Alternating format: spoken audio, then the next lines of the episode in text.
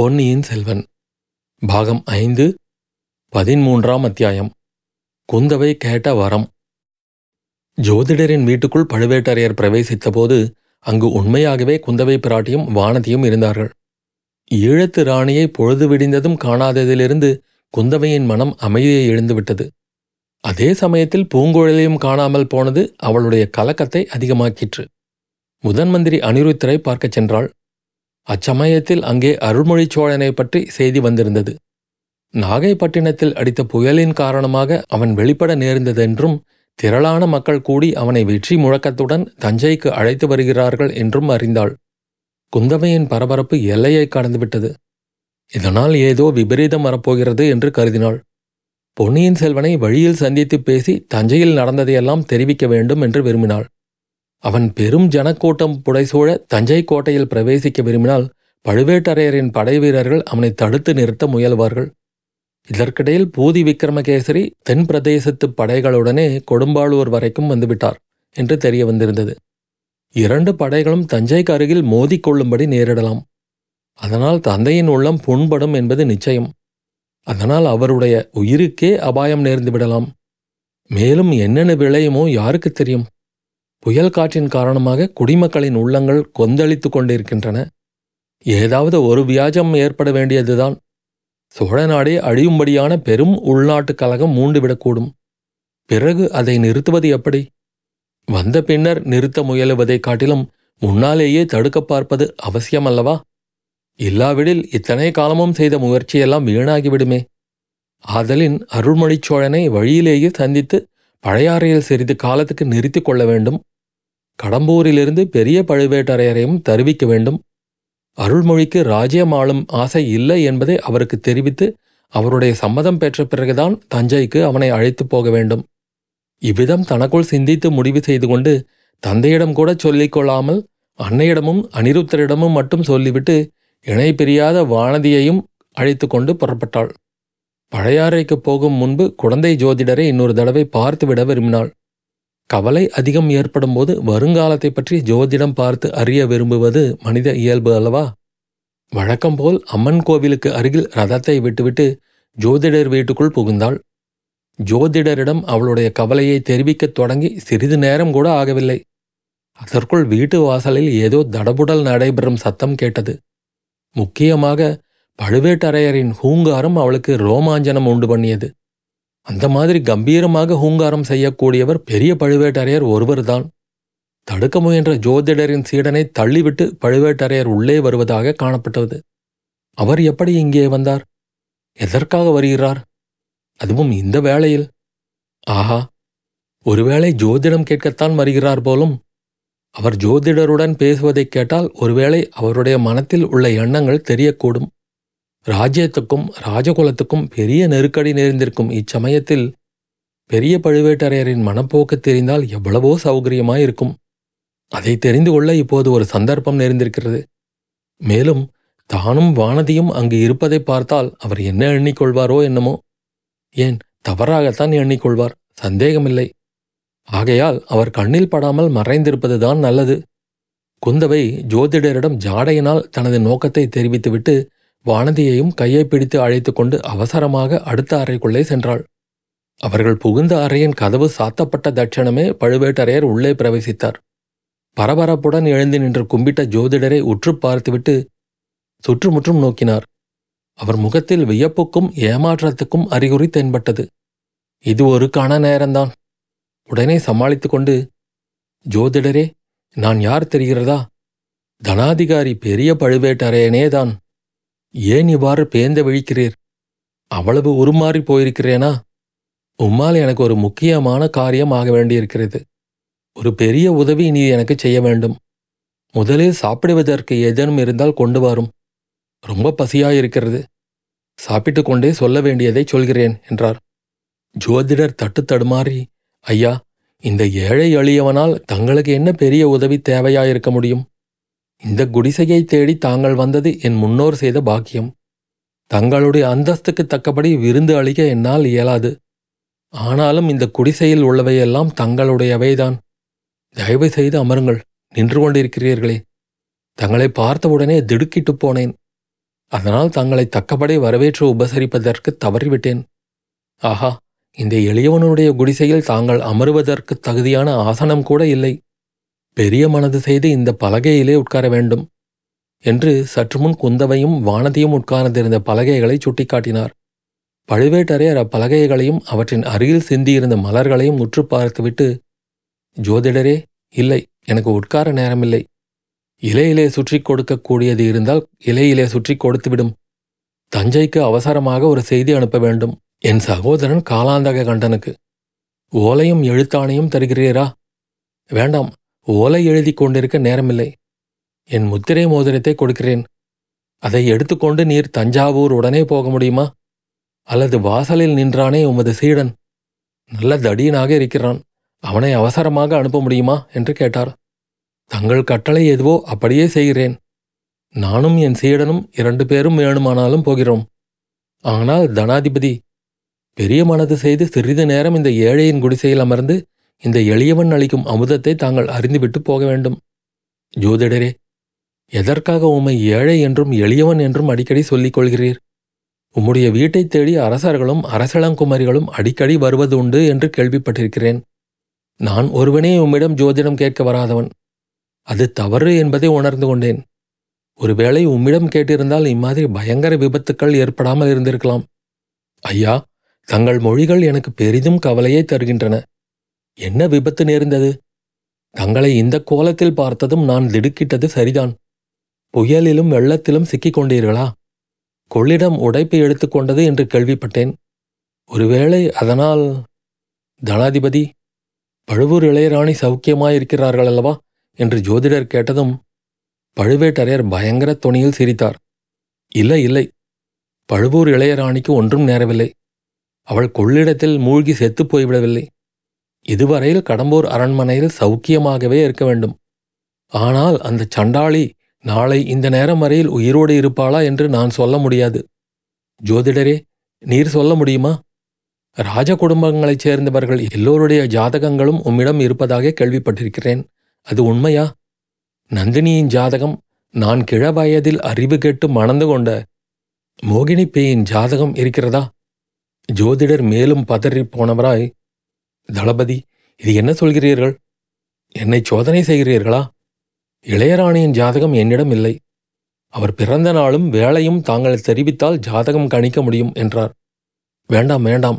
நந்தினியின் ஜாதகத்தை நானே கணித்துக் கொள்வேன். அவளுடைய ஆயுளை நானே என் கையினாலேயே முடிவு கட்ட தீர்மானித்து விட்டேன். மற்றவர்களுடைய ஜாதகத்தை பற்றி தெரிந்தால் சொல்லுங்கள். சக்கரவர்த்தியின் ஆயுள் பாவம் எப்படி இருக்கிறது? ஆகா தலையை அசைக்கிறீர் நீர் சொல்ல மாட்டீர். உம்மை நான் சோதிப்பதாகவே எண்ணுவீர். அல்லது உம்முடைய ஜோதிட சாஸ்திரம் எல்லாமே வெறும் புரட்டோ என்னவோ யார் கண்டது? ஜோதிடரே ஜாதகம் ஒரு புறம் இருக்கட்டும். சில காலமாக வானத்தில் தோன்றிக் கொண்டிருந்த தூமகேது இன்று காலையில் வானத்திலிருந்து பூமியில் விழுந்து மறைந்ததே.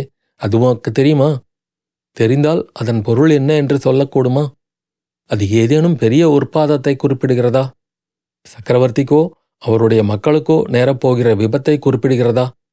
இதை கூட நீர் சொல்ல மறுப்பதாயிருந்தால் உம்முடைய ஜோதிடம் வெறும் புரட்டுதான். தனாதிபதி அப்படி முடிவு கட்ட வேண்டாம். ராஜாங்க சம்பந்தமான காரியங்களில் ஜோதிடம் பார்க்கக்கூடாது என்பது எங்கள் தொழிலில் பரம்பரை மரபு. இன்று காலையில் தூமக்கேது விழுந்ததை நான் கண்ணால் பார்க்கவில்லை. ஏதோ ஜெகஜோதியான வெளிச்சம் தோன்றியதைக் கண்டு ஆச்சரியப்பட்டு உடனே எழுந்து வெளியிலே சென்று பார்த்தேன். சில நாளாக வால் குறுகி வந்து கொண்டிருந்த தூமகேதுவை காணவில்லை. தூமகேது தோன்றுவதும் விழுவதும் அரச குலத்திற்கு அரிஷ்டத்தை குறிப்பிடுவதாக சொல்வார்கள் ஆனால் அது ஜோதிட சாஸ்திரத்தைச் சேர்ந்ததல்ல. ஜனங்களின் தொன்று தொட்ட நம்பிக்கை. அதில் எனக்கு அவ்வளவாக நம்பிக்கை கிடையாது. இன்று காலையில் கூட சக்கரவர்த்தி சௌக்கியம் என்று தெரிந்து கொண்டிருக்கிறேன். அது நமது அதிர்ஷ்டந்தான். இன்றிரவு சக்கரவர்த்திக்கும் ஒன்றும் நேரிடாமல் இருக்க வேண்டும். நாளை வரையில் அவர் சுகமாயிருந்தால் அப்புறம் கவலை இல்லை. பொன்னியின் செல்வனை பற்றி ஏதேனும் தெரியுமா? நேற்றிரவு வெகு நேரத்துக்குப் பிறகு இளவரசர் திருவாரூர் வந்து சேர்ந்திருப்பதாக கேள்விப்பட்டேன். தனாதிபதி பதினாயிரம் லட்சம் மக்கள் அவரை சூழ்ந்து கொண்டு வந்து கொண்டிருக்கிறார்களாம். அவருடைய விருப்பத்துக்கு விரோதமாக அவரை தஞ்சைக்கு அழைத்து வருகிறார்களாம். ஆகா அவர்கள் மட்டும் இளவரசரை தஞ்சையில் கொண்டு போய் சேர்த்துவிட்டால் எவ்வளவோ நன்றாயிருக்கும். ஆனால் முடியுமா? லட்சக்கணக்கானவர்கள் சூழ்ந்திருந்தாலும் யமனை தடுத்து நிறுத்த முடியுமா? சொல்லும் ஜோதிடரே சொல்லும். நீர் ஜோதிடம் சொல்லாவிட்டாலும் நான் சொல்கிறேன். சக்கரவர்த்திக்கும் அவருடைய குமாரர்கள் இருவருக்கும் இன்றைக்கு பெரிய கண்டம் காத்திருக்கிறது. யமதர்மன் அவர்களை நெருங்கி நெருங்கி வந்து கொண்டிருக்கிறான். சக்கரவர்த்தியின் யமன் பழுவூர் மாளிகையைச் சேர்ந்த பொக்கிஷ நிலவரையில் மறைந்திருக்கிறான். அருள்மொழியின் யமன் யானை பாகனுடைய அங்குசத்திலே ஒளிந்திருக்கிறான்.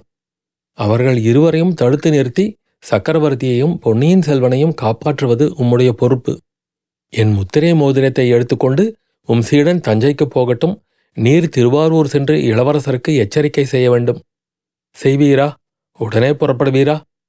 ஜோதிடர் தத்தளித்து போனார். பழுவேட்டரையருக்கு சித்தப்பிரமை பிடித்து விட்டதா என்ற சந்தேகம் அவர் மனத்தில் தோன்றியது.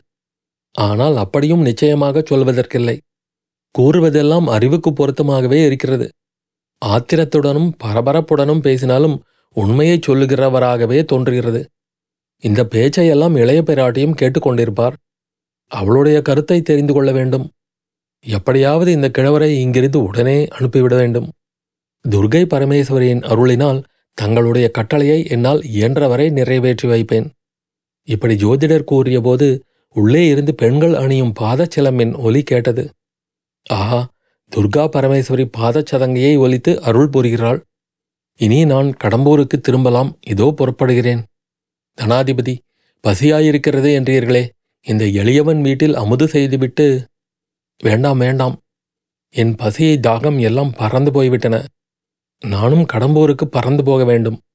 ஆலயத்துக்கு அருகில் ரதம் ஒன்று நிற்கிறதே அது யாருடையது? ஜோதிடரே அதை நான் எடுத்துச் செல்லப் போகிறேன். கொள்ளிடக்கரை சென்றதும் திருப்பி அனுப்பிவிடுகிறேன். ஓடத்தை மட்டும் எடுத்துக்கொண்டு ஐயா அந்த ரதம் அந்த ரதம் என் பேரில் கருணை கூர்ந்து அதை எடுத்துப் போக வேண்டாம். ஜோதிடரே நீர் வீணாக கவலைப்படாதீர். சோழ நாட்டின் பட்டத்து இளவரசருடைய உயிரை காப்பாற்றுவதற்காக நான் அந்த ரதத்தை எடுத்துப் போகிறேன். துர்காதேவியே அதற்கு சம்மதம் தருவாள். மறுபடியும் பாதச்சிலம்பை ஒலிக்கச் செய்த தேவி அருள் புரிந்தால் சம்மதம் கிடைத்ததாக அறிந்து கொள்வேன். அதோ கேளும். இவ்விதம் பெரிய பழுவேட்டரையர் கூறிக்கொண்டு இவ்விதம் பெரிய பழுவேட்டரையர் கூறிக்கொண்டிருக்கையில் இளைய பிராட்டி குந்தவை பக்கத்து அறையின் கதவை திறந்து கொண்டு லேசாக பாதச்சிலம்பு ஒலிக்க நடந்து வந்தாள். பெரிய பழுவேட்டரையர் அவளை பார்த்து வியப்படையவில்லை திடுக்கிடவும் இல்லை. தாயே நான் ஊகித்தது சரிதான். அடுத்த அறையில் நீ இருக்க வேண்டும் என்று கருதினேன். உன் முகத்தை பார்த்து பேசுவதற்கு எனக்கு தைரியமில்லை. ஆகையினாலேயே உன் காதில் விழட்டும் என்று இவ்வளவு சத்தம் போட்டு பேசினேன். ஜோதிடரிடம் நான் சொன்னதையெல்லாம் கேட்டுக்கொண்டாய் அல்லவா? ஐயா மன்னிக்க வேண்டும். நான் செய்த பிழையை மன்னிக்க வேண்டும். இந்த வீட்டில் தாங்கள் திடீரென்று பிரவேசித்தபோது தாங்கள்தான் என்பதை என்னால் நிச்சயமாக அறிய முடியவில்லை. அதனால் தங்களுடைய பேச்சை ஒட்டு கேட்கும்படி நேர்ந்தது. மன்னிக்க வேண்டும் என்றாள். தாயே நான் உன்னை மன்னிப்பதற்கு ஒரு காரணமும் ஏற்படவில்லை. உன்னிடம்தான் நான் மன்னிப்பு கேட்க வேண்டும். மன்னிப்பு கோரத் தகுதி உடையவனா என்பதே எனக்கு சந்தேகமாயிருக்கிறது. இன்று இரவுக்குள் கடம்பூர் சென்று பட்டத்து இளவரசருக்கு எதுவும் நேராமல் தடுத்தேனானால் உன்னிடம் மன்னிப்பு கோருவதற்கு நான் தகுதி பெறுவேன். மூன்று வருஷங்களாக இந்த கிழவனின் கண்கள் மோகாந்தரத்தினால் மூடியிருந்தன. என் கண்களை திறப்பதற்கு நீ எவ்வளவோ பிரயத்தனம் செய்தாய். எத்தனையோ குறிப்புகள் சொன்னாய். ஒன்றும் என் காதில் ஏறவில்லை. என் சகோதரன் காலாந்தக கண்டனும் என் கண்களை திறக்க முயன்றான். அவன் முயற்சியும் பலிக்கவில்லை. நேற்றிரவு துர்கா பரமேஸ்வரியின் கருணையினால் பாண்டிய நாட்டு சதிகாரர்கள் இருவரின் சம்பாஷணையை ஒட்டு கேட்க நேர்ந்தது. அதன் பலனாகவே உண்மையை அறிந்தேன்.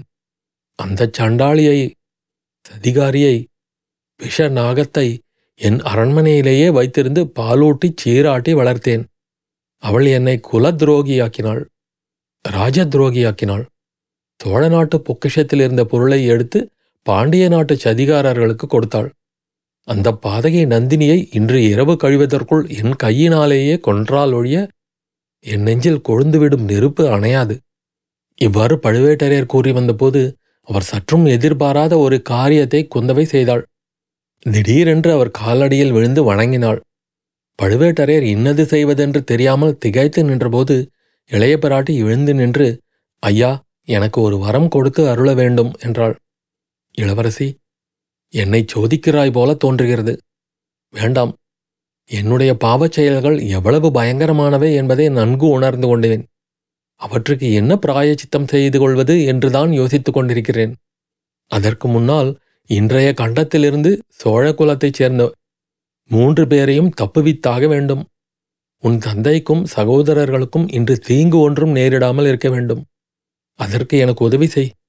இன்று ஒரு நாள் போகட்டும். நாளைக்கு நானே உன்னிடம் வந்து எனக்கு தண்டனை என்ன?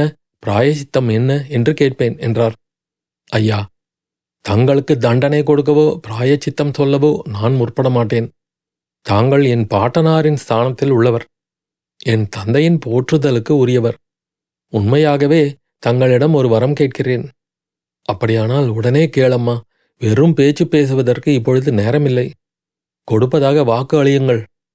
உனக்கும் உன் குடும்பத்துக்கும் நான் செய்துவிட்ட துரோகத்துக்கு நான் கொடுக்கக்கூடியது எதுவும் ஈடாகாது. நீ எது கேட்டாலும் கொடுக்கிறேன். சீக்கிரம் கேள். இளையராணி நந்தினி தேவியை தாங்கள் ஒன்றும் செய்வதற்கில்லை என்று வாக்கு அளிக்க வேண்டும். அதுதான் நான் கோரும் மரம் அம்மா இது என்ன விளையாட்டா? விளையாட இதுதானா சமயம்? என் முதுமை பிராயத்தில் நான் புத்தி கெட்டு போனது உண்மைதான். அதற்காக என்னை முழு பைத்தியக்காரனாக்கிவிட பார்க்கிறாயா? அந்த சதிகாரிக்கு நான் தக்க தண்டனை கொடுக்காவிட்டால் மற்ற சதிகாரர்களை எப்படி தண்டிக்க முடியும்? என் கையினால் அவளை கொன்றுவிட்டுத்தான் மறு காரியம் பார்ப்பேன். என் மனத்தில் உள்ளதையெல்லாம் சொல்லிவிட்டு இந்த கிழவனை அவளால் கடைசி வரையில் ஏமாற்ற முடியவில்லை என்பதை எடுத்துக்காட்டிவிட்டு அவளை என் வாளினாலேயே வெட்டிக் கொல்லுவேன். அதற்கு குறைந்த தண்டனை எதுவும் அவளுக்கு கொடுத்தால் நியாயம் செய்தவனாக மாட்டேன். அதற்கு பிறகு எனக்கு என்ன நியாயமான தண்டனை என்பதையும் யோசிப்பேன். போ அம்மா போ. உன் தந்தையையும் தம்பியையும் இன்று வரப்போகும் கண்டத்திலிருந்து காப்பாற்றுவதற்கு வேண்டிய பிரயத்தனம் செய். செய்கிறேன் ஐயா. ஆனால் என் சகோதரியை பாதுகாக்கவும் முயற்சி செய்ய வேண்டாமா? இளையராணி நந்தினி என் சகோதரி. அவளுக்கு தாங்கள் என்ன தீங்கு செய்தாலும் அதுவும் சோழ குலத்துக்கு செய்த துரோகமாகும். பழுவேட்டரையர் எல்லை கடந்த திகைப்பில் ஆழ்ந்தார். நான் இன்னமும் கனவு கொண்டிருக்கிறேனா? என்று அவர் உதடுகள் முணுமுணுத்தன. இல்லை இல்லை. தாங்கள் கனவு காணவில்லை. தாங்கள் காண்பதும் கேட்பதும் உண்மைதான். சிறிது யோசித்துப் பாருங்கள். பழைய சம்பவங்களை நினைத்துப் பாருங்கள். என் சகோதரன் அருள்மொழிவர்மனை காவேரியில் முழுகி போகாமல் ஒரு மாதரசி காப்பாற்றியது நினைவிருக்கிறதா? அவள்தான் இளையராணி நந்தினியின் தாயார். இளையராணியை தாங்கள் மனம் புரிந்து அரண்மனைக்கு அழைத்து கொண்டு வந்த நாளில் என் தந்தை நினைவிழந்தது நினைவிருக்கிறதா? இளையராணியின் அன்னையை காண்பதாக நினைத்தே சக்கரவர்த்தி மூர்ச்சை அடைந்தார். அவள் இறந்துவிட்டதாக வெகு காலம் எண்ணிக்கொண்டிருந்தார் ஆகையால் திடீரென்று இளையராணியை பார்த்ததும் ஞாபகத்தை இழந்தார். பழுவேட்டரையருக்கு வேறு சில சம்பவங்களும் நினைவுக்கு வந்தன. நள்ளிரவில் நந்தினியை அவர் சுந்தர சோழ சக்கரவர்த்தியின் முன்னால் கொண்டு போய் நிறுத்தியதும் அவளைக் கண்டு சக்கரவர்த்தி அலறியதும் அதற்கு நந்தினி கற்பித்துக் கூறிய காரணங்களும் அவருக்கு அப்பொழுது நினைவு வந்தன. தாயே நீ பேசுவது விளையாட்டு அல்ல என்பதை உணர்கிறேன். இளையராணி உன் தமக்கை என்றால் ஆதித்த கரிகாலனுக்கு அவள் சகோதரியாகிறாள். இந்த உறவு எனக்கு மட்டும்தான் தெரியுமா? இன்னும் யார் யாருக்கெல்லாம் தெரியும்? சக்கரவர்த்திக்கு தெரியுமா? சக்கரவர்த்தி இரண்டு நாளைக்கு முன்பு வரையில் என்னுடைய பெரிய அன்னை இறந்து விட்டதாகவே எண்ணிக்கொண்டிருந்தார். முந்தானால் அந்த மூதாட்டி நேரில் வந்தபோது கூட பேய் என்று எண்ணி விளக்கை விட்டு எரிந்தார். பிறகுதான் நம்பினார். அதை பற்றி கேட்கவில்லையம்மா. இளையராணி தன் சகோதரி என்பது கரிகாலனுக்கு தெரியுமா? அவனுக்கு இதற்குள் தெரிந்திருக்க வேண்டும். எனக்கு அவன் வானர் குலத்து வீரர் ஒருவரிடம் ஓலை கொடுத்து அனுப்பியிருந்தான். அவரிடம் நான் சொல்லி அனுப்பினேன். ஆஹா வந்தியத்தேவன் வல்லவராயனை சொல்கிறாயாக்கும்? ஆமையா அவன் கரிகாலனிடம் சொல்லியிருப்பான் என்று தோன்றவில்லை. சொல்லியிருந்தாலும் கரிகாலன் நம்பியிருக்க மாட்டான். எனக்கே நம்பிக்கை உண்டாகவில்லையே அவன் எப்படி நம்புவான்? இளையராணிக்கு இச்செய்தி தெரிந்திருக்க முடியாது. தெரிந்திருந்தாலும் பயனில்லை. சதிகாரர்கள் வேறு விதத்தில் தங்கள் நோக்கத்தை நிறைவேற்றிக் கொள்ள பார்ப்பார்கள். இன்றிரவு அதற்கு கட்டாயம் முயற்சி செய்வார்கள். அம்மா நீ தெரிவித்த செய்தி என்னுடைய பொறுப்பை இன்னும் பயங்கரமாக்குகிறது. இளையராணி நந்தினி சகோதர ஹக்தி செய்யாமல் பாதுகாக்கும் கடமை எனக்கு ஏற்படுகிறது. நான் உடனே கடம்பூர் போகிறேன். நீங்கள் வந்த ரதத்தை எடுத்துக்கொண்டு போகிறேன். சக்கரவர்த்திக்கும் பொன்னியின் செல்வனுக்கும் ஒன்றும் நேராமல் பாதுகாப்பது உன்னுடைய பொறுப்பு என்றார். ஐயா தாங்கள் கவலைப்பட வேண்டாம். நான் ஏதோ தஞ்சைக்கு புறப்படுகிறேன். பழையாறையிலிருந்து வாகனம் தெரிவித்துக் கொண்டு போகிறேன். பொன்னியின் செல்வனை பற்றி சிறிதும் கவலைப்பட தேவையில்லை. அவன் பிறந்த நாளும் வேலையும் அவனை பாதுகாக்கும் என்றாள். பெண்ணே ஜோதிடத்தை நம்பி அஜாக்கிரதையாக இருந்து விடாதே. ஜோதிடர்கள் மனத்திற்குள் உண்மை தெரிந்திருந்தாலும் வெளிப்படையாக சொல்ல மாட்டார்கள். இரண்டு பொருள் துணிக்கும்படி ஏதேனும் கூறி வைப்பார்கள். காரியம் நடந்த பிறகு முன்னமே சொல்லவில்லையா? என்பார்கள். ஜோதிடத்தை நம்பினாலும் ஜோதிடக்காரர்களை நம்ப வேண்டாம் என்று போகிற போக்கில் ஒரு சொல் அம்பை போட்டுவிட்டு பழுவேட்டரையர் வெளியேறினார். அவர் அப்பால் சென்ற சில வினாடி நேரத்துக்கெல்லாம் ஆழ்வார்க்கடியான் உள்ளே பிரவேசித்தான். ஆம் ஆம் தனாதிகாரி கூறியதை நான் ஆமோதிக்கிறேன். ஜோதிடத்தை நம்பினாலும் ஜோதிடக்காரர்களை நம்பவே கூடாது என்றான். அத்தியாயம் முடிவு.